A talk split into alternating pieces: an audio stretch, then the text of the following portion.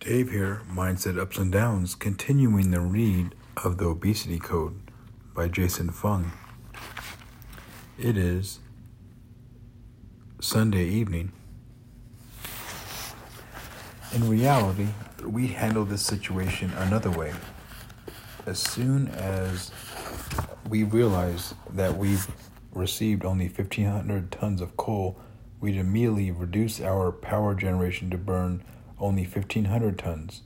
In fact, we might burn only fourteen hundred tons just in case there were further reductions in shipments. In the city, a few lights go dim, but there are no widespread blackouts. Anarchy and looting are avoided. Boss says, "Great job.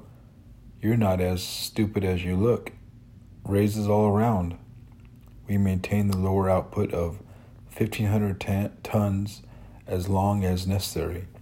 The key assumption of the theory that reducing caloric intake leads to weight loss is false, since decreased caloric intake in- inevitably leads to decreased caloric expenditure. This sequence has been proven time and time again. We just keep hoping that the strategy will somehow, this time, work. It won't. Face it. In our hearts of hearts, we already know it to be true. Caloric reduction and portion control strategies only make you tired and hungry. Worst of all, you regain all your weight you have lost. I know it. You know it. We forget this inconvenient fact because our doctors, our dietitians, our government, our scientists, our politicians, and our media have all been screaming us at us for decades that weight loss is all about calories in versus calories out. Caloric reduction is primarily eat less, move more. We have heard it so often that we do not question whether it's the truth. Instead, we believe that the fault lies in ourselves. We feel we have failed. Some silently criticize us for not adhering to the diet. Others silently think we have no willpower and offer us meaningless platitudes. Sound familiar?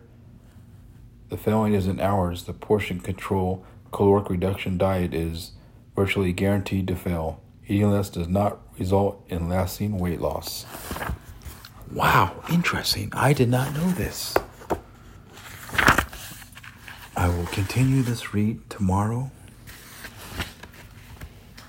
And the title headline will be "Eating is Not Under Conscious Control."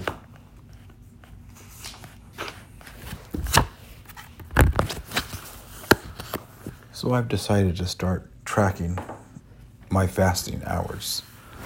I downloaded an app recently, and that app is called... I just got it today, but I kind of forgot what it's already called. Here it is.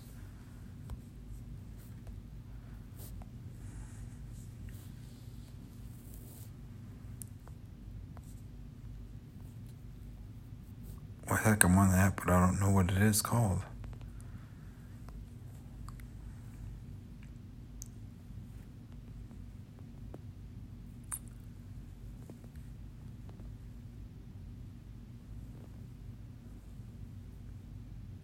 It's called Simple App. Has some good features to it, I think. I know there's another one that I used to like, but this one has a, a cool U I. Um, I know there's one called Zero too. But uh,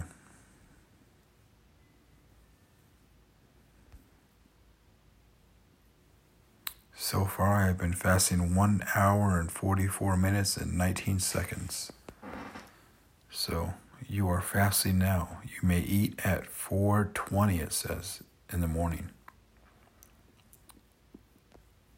Cool. Anyway, um, so that's what I'm doing now.